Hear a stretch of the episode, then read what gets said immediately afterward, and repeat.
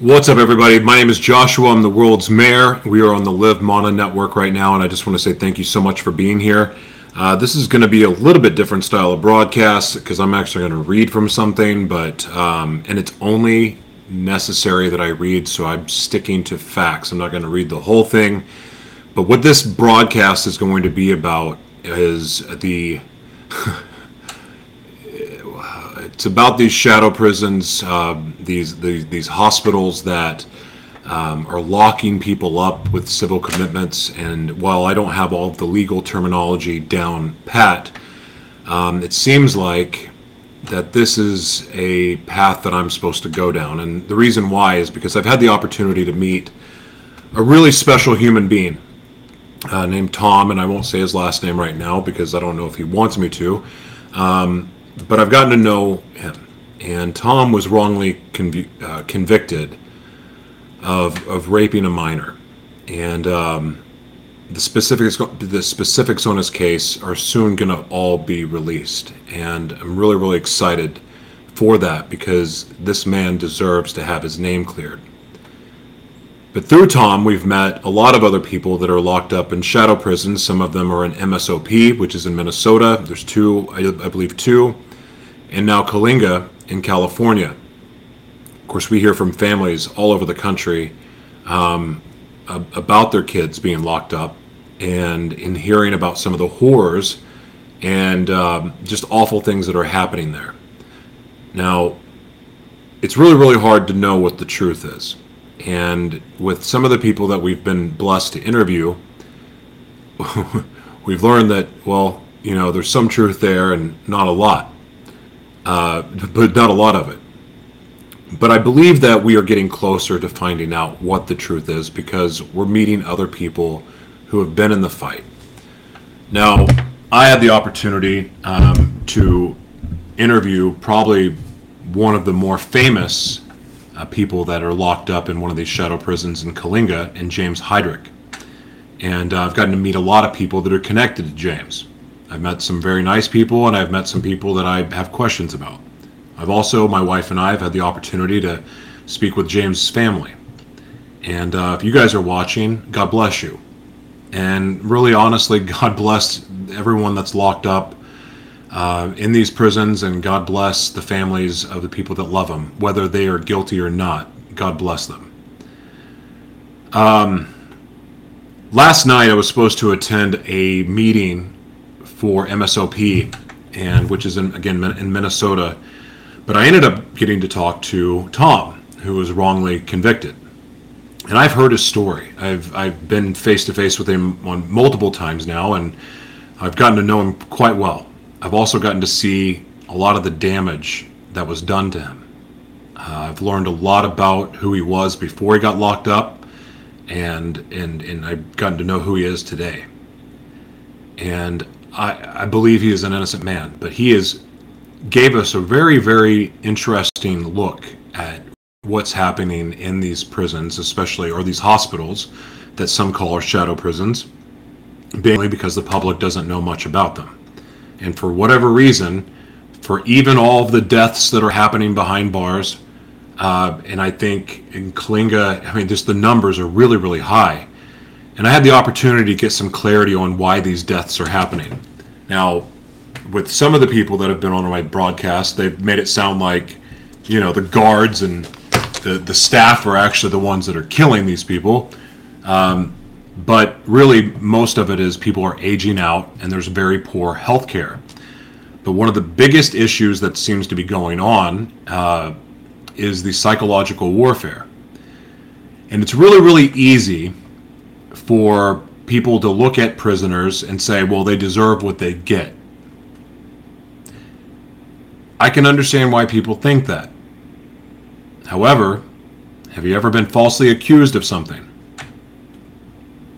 Well, we live in we have a justice system in America that there's a lot of innocent people behind bars. Maybe they are sinners and maybe they aren't good people, but there's a lot of people that are behind bars and locked in shadow prisons that didn't do what they are accused of. And the torture, the psychological warfare, and by the way, punching someone in the face, Uh, it sucks, yes, or it sucks to be punched in the face. It sucks to be physically abused, but psychological warfare, to me, is probably more damaging. Words have a lot of power. But some of the stories that I've heard that are going on and heard it from somebody that you know is coming from it from a different place. Again, he was innocent. He wasn't one of them. He has nothing to lose at this point because he served his time and he got out even though he was wrongly accused. So I'm going to read an article because I've like I've been able to meet some really really amazing people in this journey in the in the shadow world if you will. And one of them, her name is Barbara. She wrote an article uh, with the Washington Washington Spectator. Um, Koeppel is her last name, Barbara Koeppel, that I'm, I'm going to read and I don't want to make a practice of reading too much um, because it can get boring. However, the content of this is it's pretty powerful, it's very informative, and it's also very factual. And because of that, because she researched and like and like a true investigative reporter for over a year, and this article is is her findings. And there's one other one too. We won't read that, but we'll include it in the media kit that you'll find on livemana.org. Um, before I get into that, before I'm going to play our opening video, but I want to say this. We, my wife and I, uh, Jessica, we we're a nonprofit media organization, and our network is, you know, also a nonprofit, and we do all this work because that's what we're called to do, and um, we are viewer listener supported, and your donations help us keep going uh, we don't, you know, really hit people up much for that, but that's it is necessary. Uh, these donations are necessary for us to continue to do this work, and we would be grateful if you sewed into us and partnered with us. And look, we have lots of ways that we can serve and help too. I mean, there's on our website livemana.org. Not only can you see where to donate, but you can see our free trainings and the work that we do there. And um, the work that we do is for anyone who's willing to do the work. Like we'll help you. We're not going to do the work for you, but we do have the tools, the assets, and things like that to be able to help you in, in, in a big way. And one of the ways that we like to help people is to elevate the voiceless.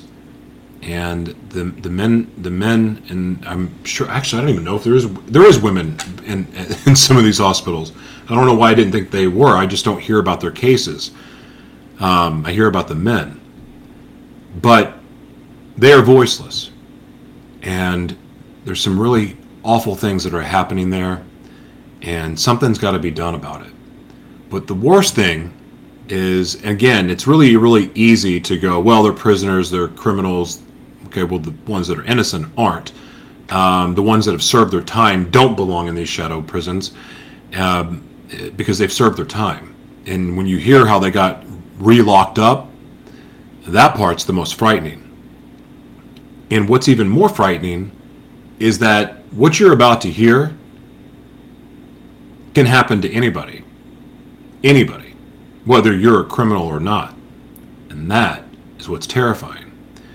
But what's even more disgusting about this is that the whole reason why these prisons operate to begin with is because they are cash cows and the evidence, of course, will all be presented.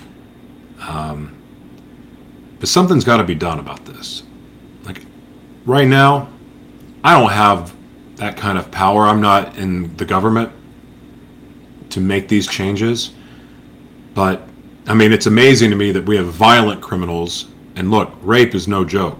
I'm not. Uh, it, it's violent. I'm not saying that. And this sex offenders, yes, need to be punished.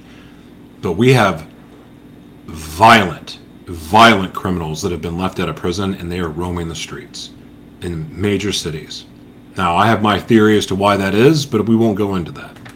But I want to stick to the facts. And if you've ever wanted to know about what happens in shadow prisons and hear it from an un uh, what's the word I'm looking for? There, she went into it to find truth. She doesn't have an agenda. She's not trying to support sex offenders. She's not trying to you know, justify anyone's crime. She's just looking for the truth. And when you hear what she wrote, you may care too. And that's our hope. We want to draw attention to this because what's happening isn't right. Taxpayers are being defrauded. And um, there's just a lot of bad stuff going on. And we want to get to the bottom of it. I don't know all the facts. We're, we're working on it. But I did feel that it was necessary that I do this broadcast because we've learned a lot more since we've interviewed James and Daniel and Daniel and Daniel's mom and Daniel again and, and, and, and Tom. And then the more people we talk to, we learn a little bit more. So, that said, I'll be right back after this.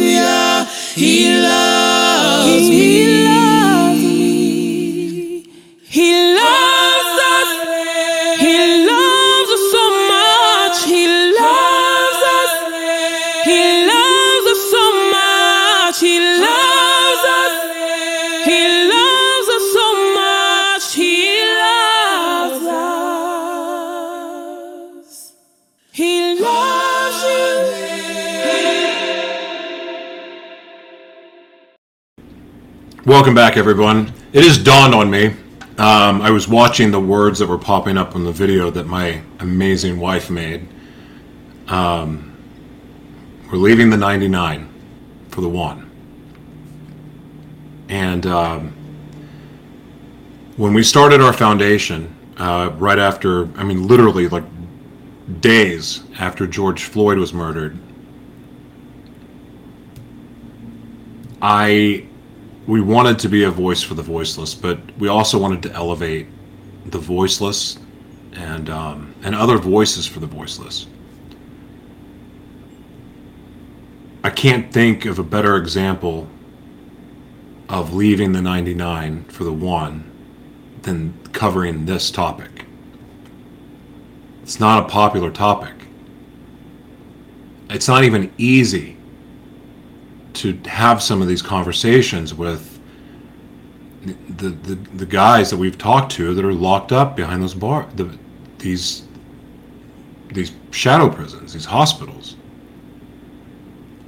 And i'm not saying that to like go pat us on the back. It just kind of dawned on me like this is what we're doing. I mean we're truly staying true to our to our mission. I just when I was envisioning the mission, I, I didn't see this.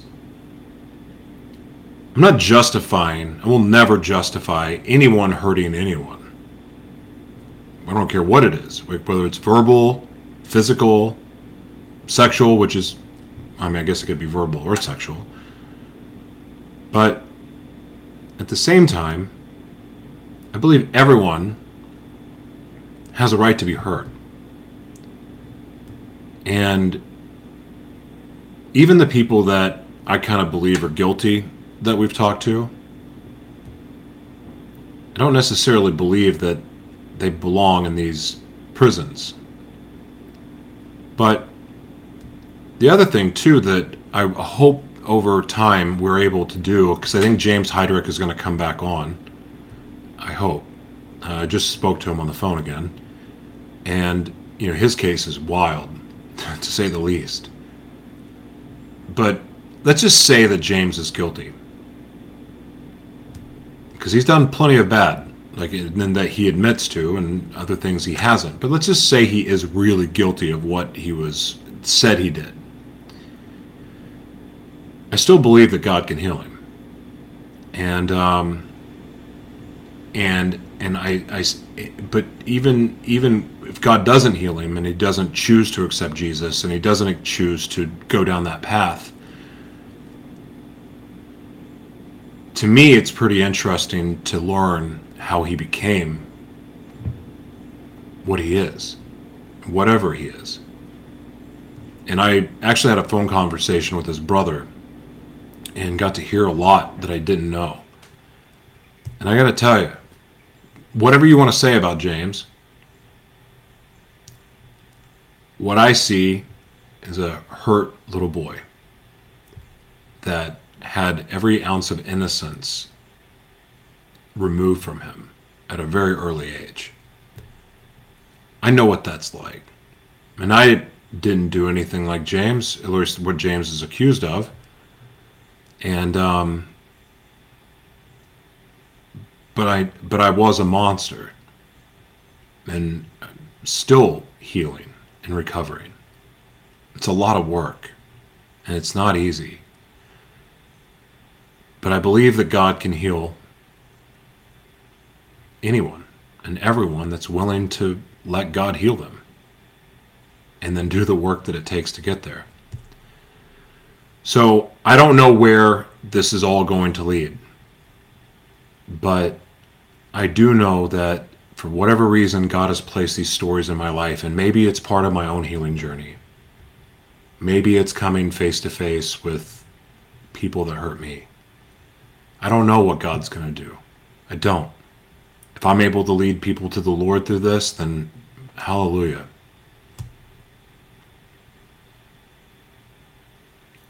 I don't know what God's going to do, but I feel like this is what I'm supposed to be doing and one of the things because there's a lot of stories to tell and there's a lot of testimonies to help share and there's a lot of things that God puts on my heart to talk about that are different than this. But there's people suffering that shouldn't be suffering right now. Like God is not welcome in those in that hospital. So I want to help God in whatever capacity I'm able to tear down those walls so the Holy Spirit can do his thing. Because I know this all the evil that we can do in our lives, all the bad that we've done, and all the problems that we've caused, well, God gives us an equal opportunity to do that much good, to do the opposite of the evil, to do great.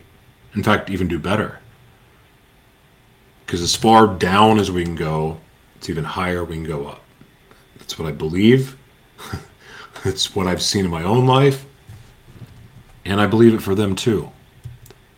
Um, I've had other, you know, I've had friends that have, you know, I've interviewed that their father was a child molester that gave their life to the Lord.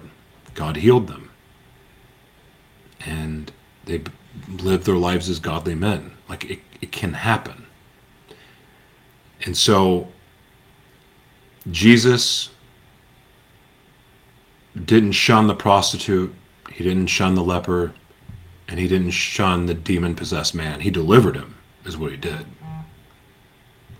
So, who am I to reject? Who are we to reject any of God's children, whether they're evil or not? Doesn't mean we need to have them in our lives. Um, you know, we have to use discernment there. But God can heal them too. And that's what I want to see happen. And I also want to fight against every injustice that I see. And this is an injustice what's happening. So, on to Barbara's article. Took a long time to get there. I apologize. So, this was written last year. Uh, it says responding to several highly publicized sex crimes and public fears, legislators across the country have adopted statutes that allow con- the continued imprisonment of sex offenders after they have completed their sentences. Veteran investigative reporter Barbara Koeppel has spent the last 12 months reporting on this third rail of the criminal justice system. These are her findings. So I'm just gonna I'm not gonna read all of it because it's a long article, but I'm gonna just read to give you some context. Since the 1990s, 20 states and the District of Columbia, which is where she is, have passed laws that direct the Attorney General in these jurisdictions to appoint professionals to evaluate whether sex offenders who have served their time have mental abnormality or illness that would make them likely to reoffend. If this if the decision is yes, the men are re-incarcerated not for past crimes, but for ones they might yet commit. In prison-like facilities with barbed wire cells, like jail cells, guards, and watchtowers. While institutionalized, they receive therapy that, theoretically, will help them control their sexual impulses. Now, stop there. This is my commentary, not what's in the article. I've heard about these therapies and these programs. James alluded to it.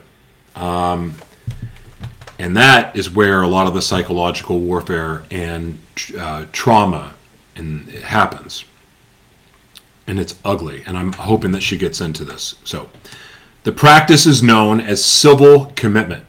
The crimes that inspired this legislation were indeed brutal. In Washington state, Earl Shriner, and by the way, if there's children listening, please stop.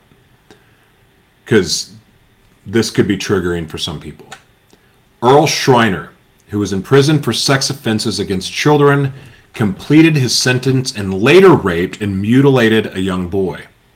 The state then passed the county's the country's first civil commitment law in 1990. Similarly, in New Jersey, Jesse can't pronounce his last name, who was in prison for assaulting two young girls, was released and later raped and murdered a seven-year-old girl, Megan Kanka.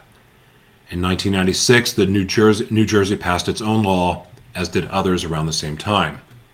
These laws sparked legal battles. In 1997, the U.S. Supreme Court, its Kansas v. Hendricks, ruled that sex offenders who complete their prison terms can be locked away again. No new crime, no trial, no set time limits. Is this double jeopardy? The court said no. I wonder if this is Kansas versus James Hendricks. I wonder if that's the guy we're talking about. Supporters of the process argue it protects the public. Critics, however, such as Dr. Richard Wollert, a psychologist in Simon Fraser University in British Columbia, disagree. He says the facts simply don't support it. I've never seen data that show 20 states with civil commitment laws have lower rates of sex offenses or reoffenses than the 30 states that don't. Dr. Fred Berlin, psychologist who runs a sex offender outpatient program at Johns Hopkins Hospital, says they're really a ruse to not put the men back in society.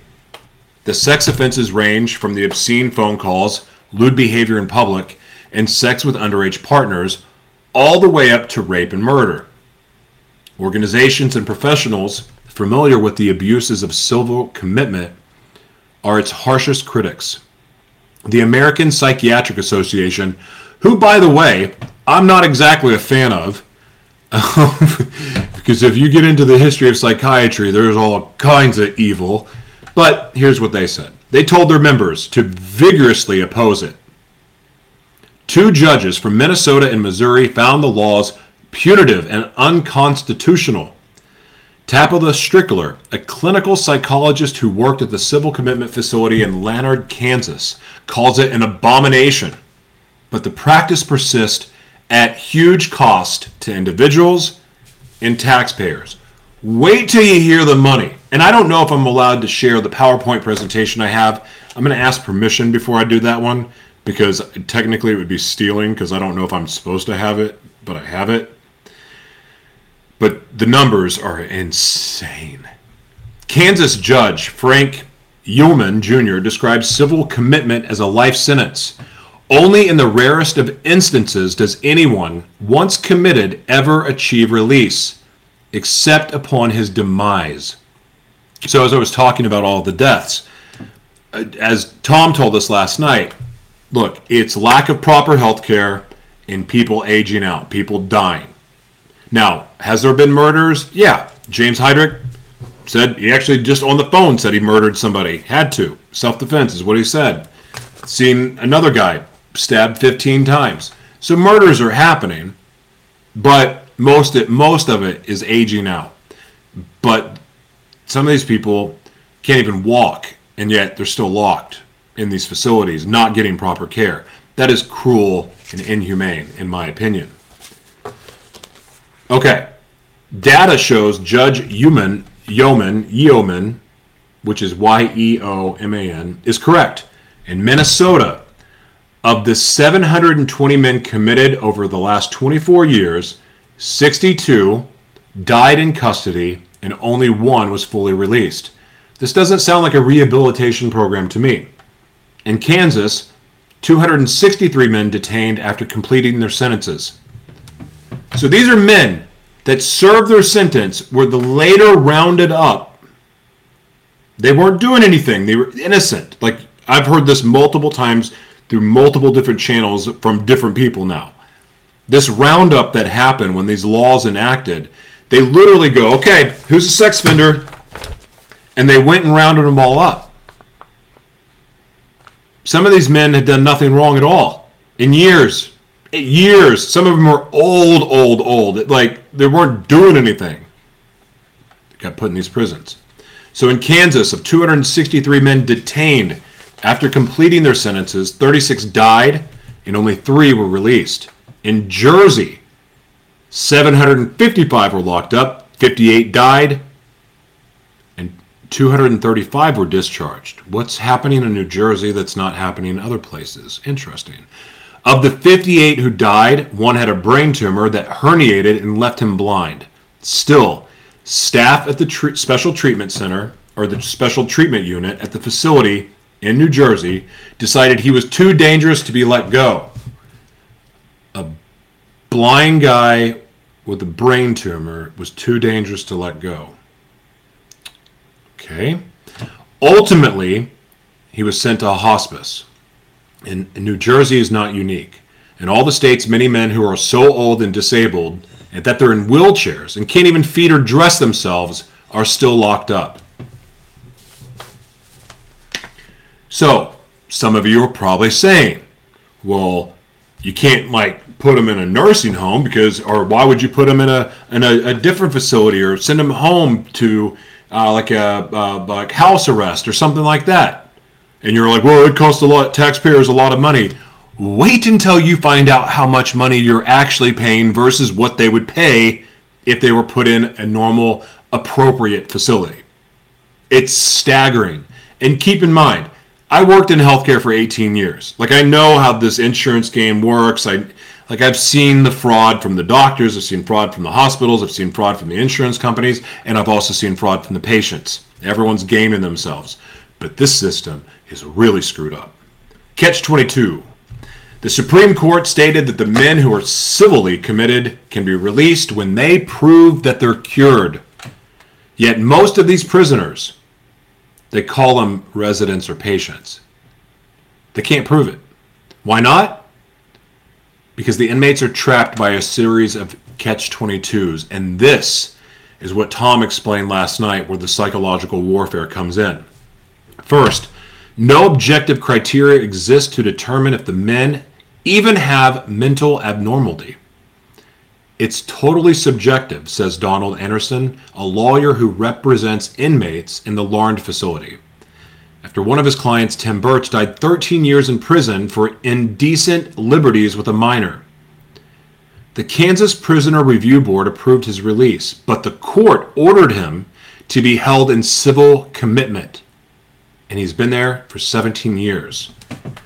When the Progress Review Board met this past February, it refused to move him further along in the program. So let's get this straight here. He, was in prison for 13 years. So I, whether you can say he ju- served his time or not, I don't know. But that's what they they they they released. You know, he was out. So the board approved his release, saying that he was safe now. He, he, he did his time. But the court changed things. Wait till you hear how much money is involved. Second, when the courts review cases, state witnesses twist logic to ensure that the men stay put. A witness would lie? In one hearing, for example, Dr. Austin, not even going to try to say his last name, a past Larned director and current supervising psychologist, and I will link this article in the uh, media kit on our website. What was it when he was committed? We didn't measure it. How do you know if it hasn't changed if you didn't measure it? According to Anderson, it, it didn't answer. I, I, again, I can't pronounce his name. A third snag is the mindset of mental health professionals who make their careers in psychiatric detention facilities. Big money. For example, Jeffrey Nowicki, Chief of Mental Health Services for the Sex Offender Treatment Program at the Central New York Psychiatric Center, stated in a deposition for the U.S. District Court in 2014, and I quote, All offenders are, by their deviant sexual nature, and predatory and manipulative. Well, I mean, I know people that wouldn't be considered an offender to be deviant in sexual nature, predatory and manipulative. You ever hung out with a narcissist? You ever been married to one? I mean, it's just like they're manipulative. This is this is like really weird gray area for like this is strange. But look, sex offenders, abusers, narcissists, yeah, I mean there's some problems there. There is, and they do manipulate. According to the lawyers, mental health workers, and inmates I interviewed in nine states, Nowicki's attitude is typical. Strickler, who was at Larned for three years before she quit, said, Decelures told the staff, no one will ever be released. In fact, we learned last night when MSOP was originally threatened. In this case, I'm going to let Tom tell this story because he tells it perfectly. And when he says he can back it up, oh, he can back it up because the timeline is right on point. The letter he wrote to the governor about this one case, like he's been trying to save lives. And, oh, but what they, like, they were going to shut down this hospital. But then the powers that be, and again, I keep, we're not to the money part yet, but when you learn about the money involved, you can 100% see why people want these prisons open.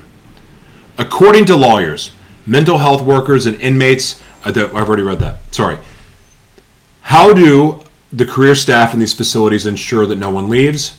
They design multi level treatment programs and require the inmates to complete them. If they don't, there's no exit. However, in 2017, Judge Yeoman started, stated that the laws don't require a man to finish the programs or even participate to be considered for release. He wrote, Just because he has not met certain procedural steps, I see no reason he should not be allowed an opportunity to put his evidence before the court.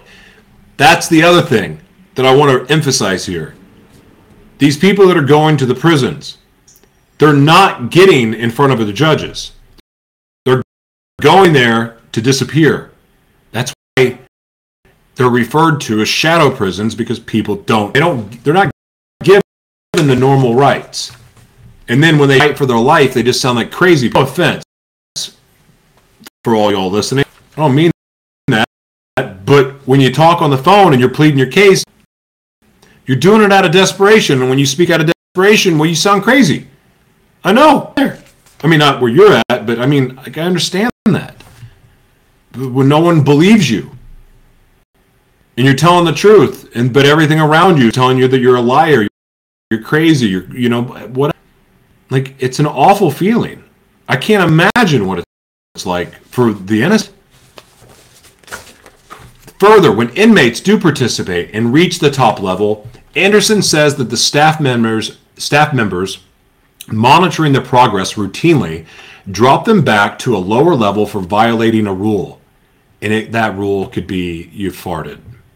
Seriously, like they could they could punish you for that.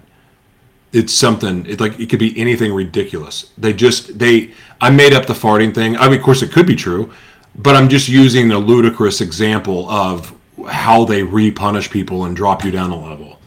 It's an endless game. Chutes and ladders is the way uh, Barbara explained it on the phone when we spoke. Actually, before I'm reading her article. I was actually going to read the stuff from the meeting, and then I talked to Barbara and I'm like, I got to read this because she knows this as well as anybody. Anderson calls the violations that keep the men locked up ridiculous. For an example, a staff member at Larned found a glass perfume bottle in Birch's cell. The only glass allowed is the window, and a video with some brief nudity. Birch had bought the video from another inmate for whom the staff had approved it. But they said Birch, who reached level 5, the highest here, should have known better and dropped him back to level 4. Frustrated, he stopped attending meetings, which is another offense, and was then knocked down to level 2. Carrie Applequist, Larned's assistant director, told the district court of Wyandotte County, Kansas, forgive me for pronouncing that wrong, if you don't do the program, you won't get out. Uh, Applequist was approached, actually given phone calls, and he did not return or respond to any of them. Inmates in Virginia, maybe you'll respond to me, Applequist. I'll talk to you. You can come on the show if you want.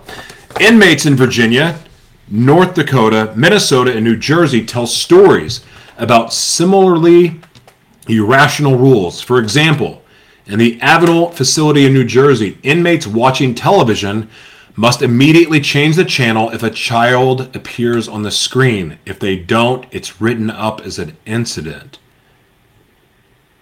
They claim that by watching children on TV, we made them our victims. I didn't agree with this, so I got five extra years. But eventually I said I did victimize them, so they couldn't use this as an excuse to add on more years. Wow.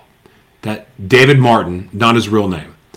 He had, he's been detained at Avenel for 17 years after completing his prison sentence.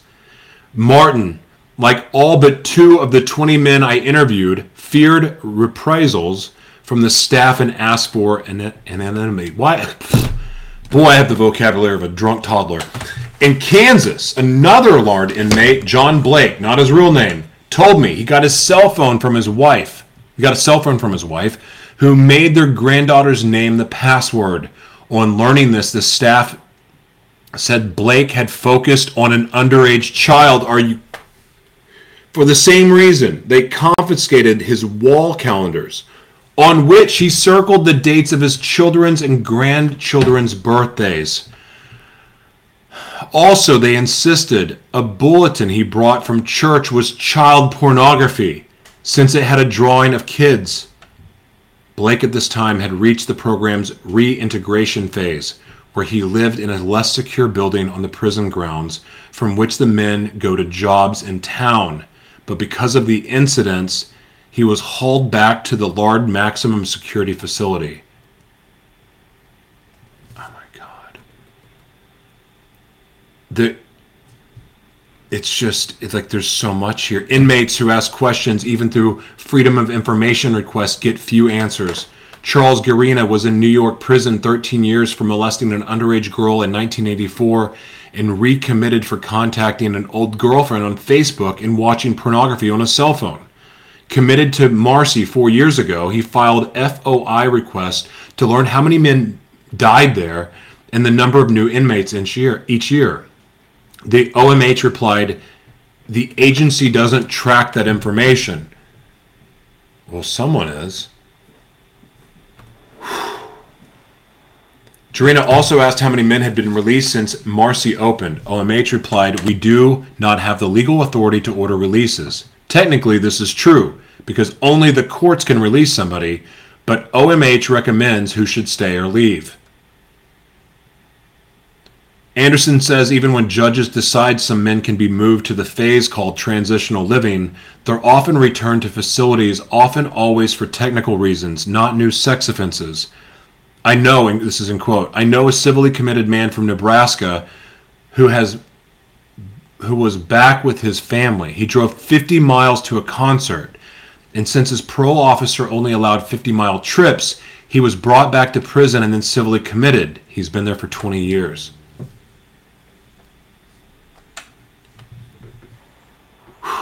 Not surprisingly, the men are very angry. And the psychologist Tabitha Strickler says they should be. No kidding. Yet Applequist also told the Wyandotte County Court that anger was another reason why Birch wouldn't be released.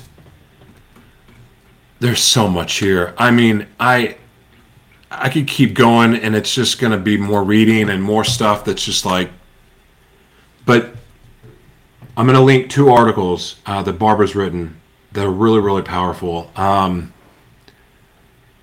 and gosh, I wonder if I can find the money project really quick. I want to find the money. If I can find the money, I want you guys to hear these numbers.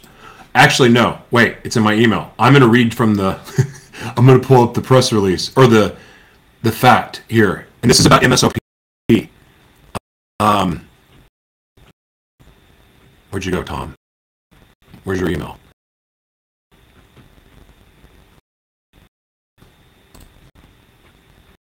Oh, here it is. Okay. I'm going to pull this up. So, this over the last 20 years, Minnesota taxpayers have spent over 1.6 billion dollars for a treatment program that holds those who have committed sex crimes indefinitely after completing their prison sentences. This is a manipulation of civil law to hold people for what they might do. The claim is they were sane to stand trial but too mentally ill to be released. And this indefinite detention after prison is treatment, not punishment. Yet this treatment is a horror stories. Total results have been 94 people dead and 16 fully released, all of them after a 2015 lawsuit that briefly ruled the facility unconstitutional. Okay, this is what Tom was talking about last night. So the court, this story and how it connects to Tom is wild. But, and I have the letter he wrote to the governor. He sent it today. And I don't know if I can, I'll let, I'm going to ask permission if I can put it in the media kit. I don't know why I can't, but, but he was telling us last night about how the, the they ruled this, these facilities unconstitutional. So they were going to shut it down. So, long story short, there's a very, very famous case about one of these, the, the prisoners getting out. But when he met with the parole board, he was told, and, and Jessica, if I'm help me if I forget, um, that he, he, he said, I need more treatment. The, the prisoner was telling him he needed more treatment. Yeah, he wasn't ready to get out He yet. wasn't ready to get, get out yet. So they said, well, you're up for release. He goes, well, I need more treatment. He goes, well, if you go to more treatment, you're never going to get out. This is what they told him. And he goes, well, okay. And then he goes, I guess I'm ready to be released then. Those weren't the exact words, but long story short, the dude got out. And he raped a young girl at knife point and killed her, mutilated, beat her, and everything else.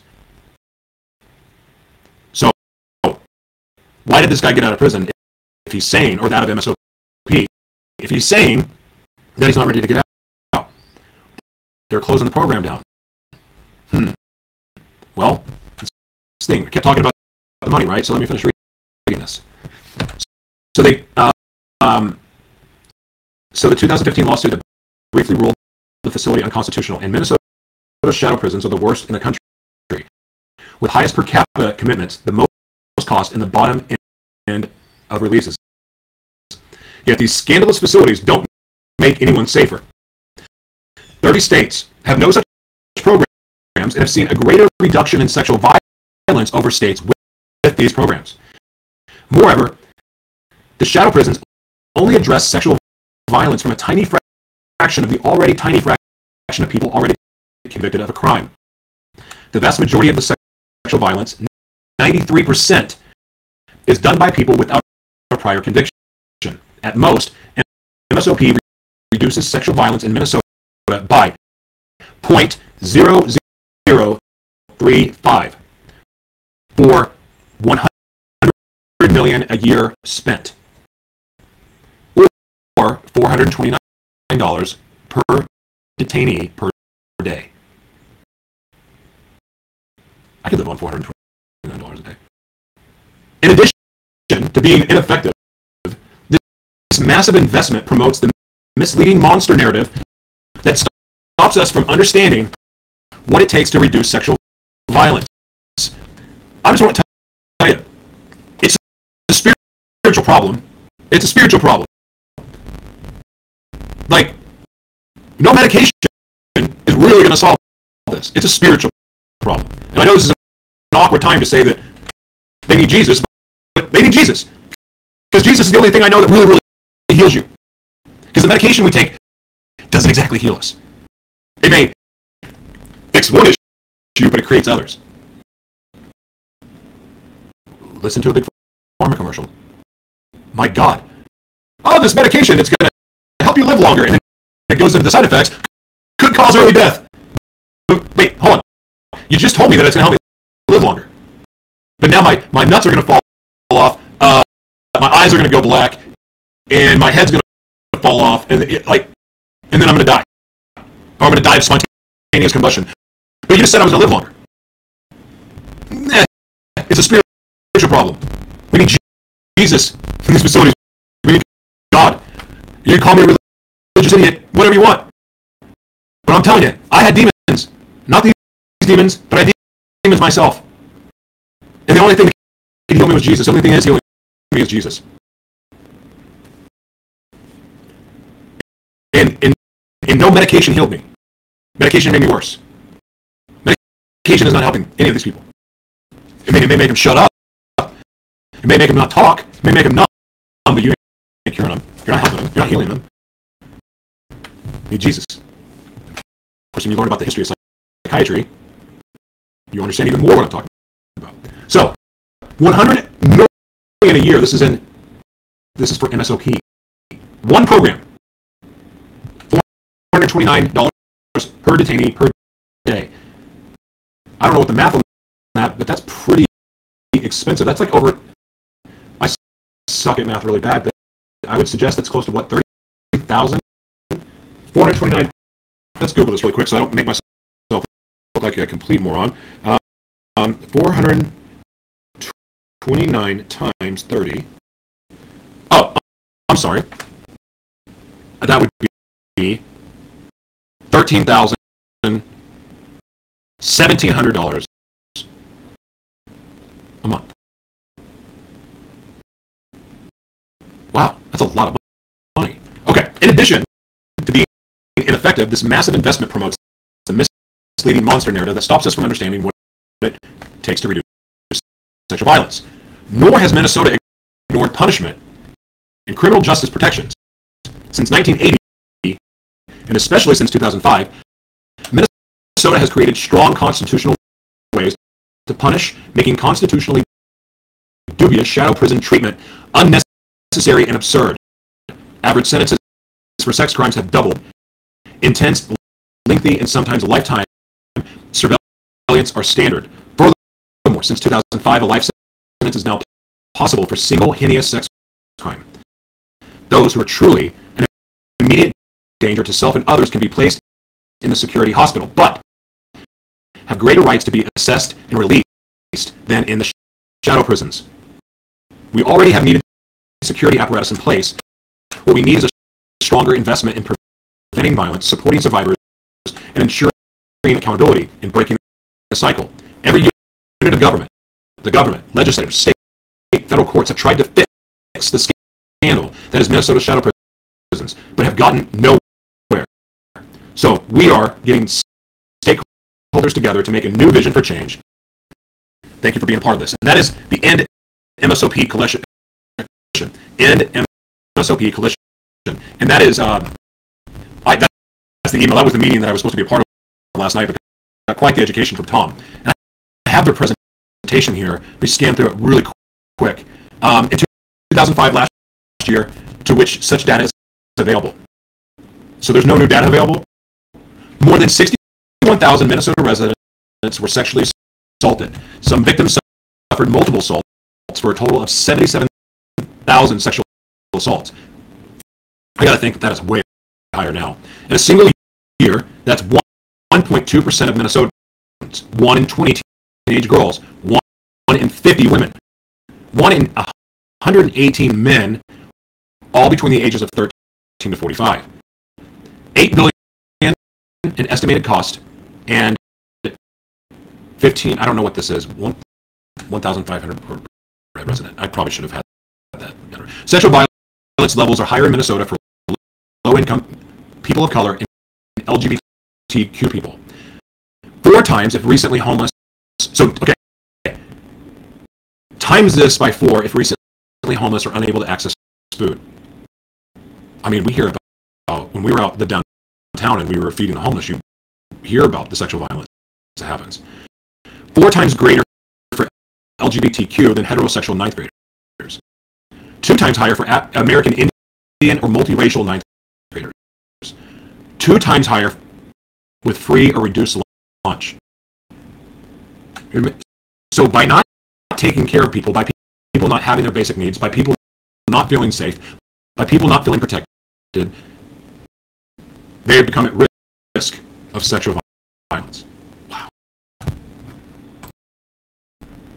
Okay, you know, some of these charts I don't know, but I just want to scan through this. Okay, so reporting violence and legal consequences. Between 2015 and 2019, 70% of sexual assaults were not reported to police. Wow. So that's just 70% of people that are keeping it secret, suffering in silence, and that's not going to heal anything. 83% of reports did not lead to arrest.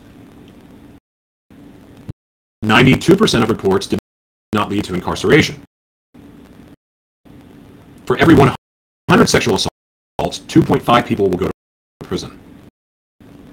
This is an interesting argument to make because, you know, there's the injustice of the shadow prisons and what's happening, yet these numbers are pretty staggering too because it seems like not enough people are locked up. People are nearly as likely to be incarcerated for sexual assault as non-sexual assault. It's 2.5 to 3.3 percent, even though sexual assaults are reported half as often and lead to 2.5 times less arrest. The points in part to the limits of our current approach. If this isn't getting survivors what they need, what will? Oh, maybe the argument that's being made here is that, we're spending all of this money to legally lock people up, up and not give them their basic care, and this money could be going towards advocacy, supporting victims. Because victims sometimes, and I don't know if this is one in the information I have here, but victims sometimes become the perpetrator. And that's, I mean, you got to think about this people that rape typically have been raped. People that abuse, abuse. It's kind of, I mean, so we're not helping people heal. Like, you think, I, mean, I can go into a whole speech about broken homes, can go into a whole speech about all that, that stuff. But the fact is, we're not really, really caring for people. We're especially not caring for our youth. We're not caring for victims, and we're not creating a safe place for victims to come and be willing to speak out. And that's a problem. I don't want to spend too much time on this. I just want to go over some of the stuff I see. Every year, taxpayers in Minnesota make a $100 million investment in shadow prison, prison after prison for people convicted of sex crimes. And by the way, these, um, prisons are being built out and expanded. Like they're getting bigger, so they have bigger plans for it. So, who's in Minnesota's shadow prisons? According to the Department of Human Services, 739 people held indefinitely in MSOP as of 2022. Do I know some of these people? Hey, there's Daniel. I know Daniel. Daniel, for watching. Hello. Uh, 62% from Greater Minnesota. Average age 52 years old. 110 people are 65 years and older. This is out of 739. 50 people committed as juveniles. 72% are white. Interesting. Black people, two times over represented. I don't know what that means. Native and LGBTQ are up to five times overrepresented. Over two dozen trans women are housed in this male-only facility. That doesn't seem safe either. How do people get in. In the weeks or days before one's prison time is over, you are sent to be evaluated and found to be mentally ill and sexually dangerous. Under civil, not criminal law, where you have not committed a new crime, people sane enough to go to prison are suddenly insane. You have less rights than, than in criminal court. Hearsay is legal. It's not beyond a reasonable doubt, etc. It is far easier to get committed than to get out, and by different criteria. Detainees are confined indefinitely for what they might do. It's predictive crime, like in the movie Minority Report. Indefinite detention is considered treatment, not punishment. Jeez, man. Anyway, there's so much. Um, it's all disgusting. It's not. It's not right. And uh, something's got to be done about it. So again, I don't, I don't want to just sit here and read the whole time, which I basically did. Try to give some commentary, but we're to take a deep dive in, dive into this. Um, and the main reason why is because, other than the fact that this is unconstitutional, not that this government follows the Constitution, um, but there's also innocent people that are locked up. Yeah, there's people that were convicted of a crime, served their time, and then thrown back in, which also isn't right. And then there's people that belong there. The fact is, there's inconsistencies, but there's a lot of money being made, a lot of money being made in these facilities uh, for the people that own them and operate them and you gotta you gotta wonder that you gotta wonder why and uh, so i want to know that truth and we're to dig into it thank you for being here. Thank you for your support. And you know i you know what? I, I, I we are a ministry. And um, I, we didn't really you know read from the bible or do anything like that today. But you know i believe part of uh, being a ministry is is is serving the lost and the broken and showing them love. And we want truth. And I'm not trying to glorify or, you know, excuse what anyone's done because the guilty should be punished, but a lot of them have already been punished and served their time. So we want truth. Um, we want the right thing to be done. And I don't really even know what that is, but I do know that there's a lot of wrong happening and a lot of people are getting rich off of it. And that ain't right. Especially when there's violent criminals that are being released and going out and doing more crime. You can do I mean these criminals can come into your home with guns and rape your your loved ones and you really don't have recourse. Like you you shoot them, guess what's going to happen? Like some of these laws are getting way out of whack. Anyway, I don't want to misspeak because I was going off on something there. But um, I just, Heavenly Father, I you've led us down this path for a reason and i don't know exactly what it is except maybe to find truth and to if there's to free innocent lives and to expose evil then that so be it. But lord i pray that if anyone in the prisons or the family members are listening to this i just want you to know that i'm uh, like touch their heart. Like touch touch them with your healing power lord. It can be done. You can heal anyone, you can heal anything, and you are a God of justice. You are the God of making things right. And for you know the the the true true evil that's behind bars and that deserves to be there, then you give them justice to give them the punishment that they that they need. But Lord, let justice be had too. And for people that have served their time and have been done wrong, Let's give them a reprieval, give them new life, give them an opportunity, and give them an opportunity to share the truth. I also believe, Lord, that the people that did that were inappropriate with kids and raped and hurt other people, I believe that you can forgive them too. And you can use their testimony to touch others. And made you mind you, maybe their testimony doesn't reach the masses.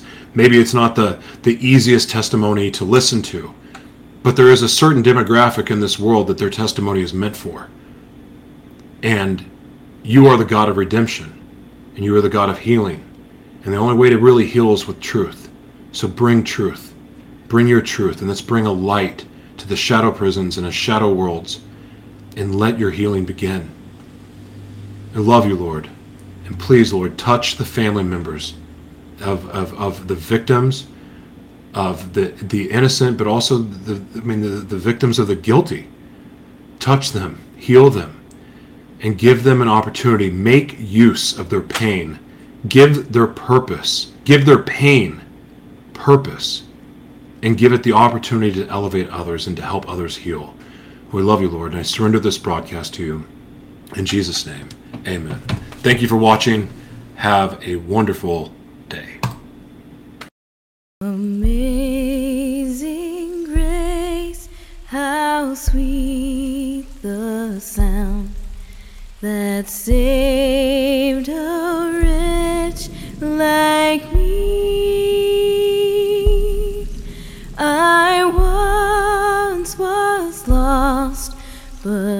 now am found. Was blind, but now I see. I once was lost, but now am found. Was blind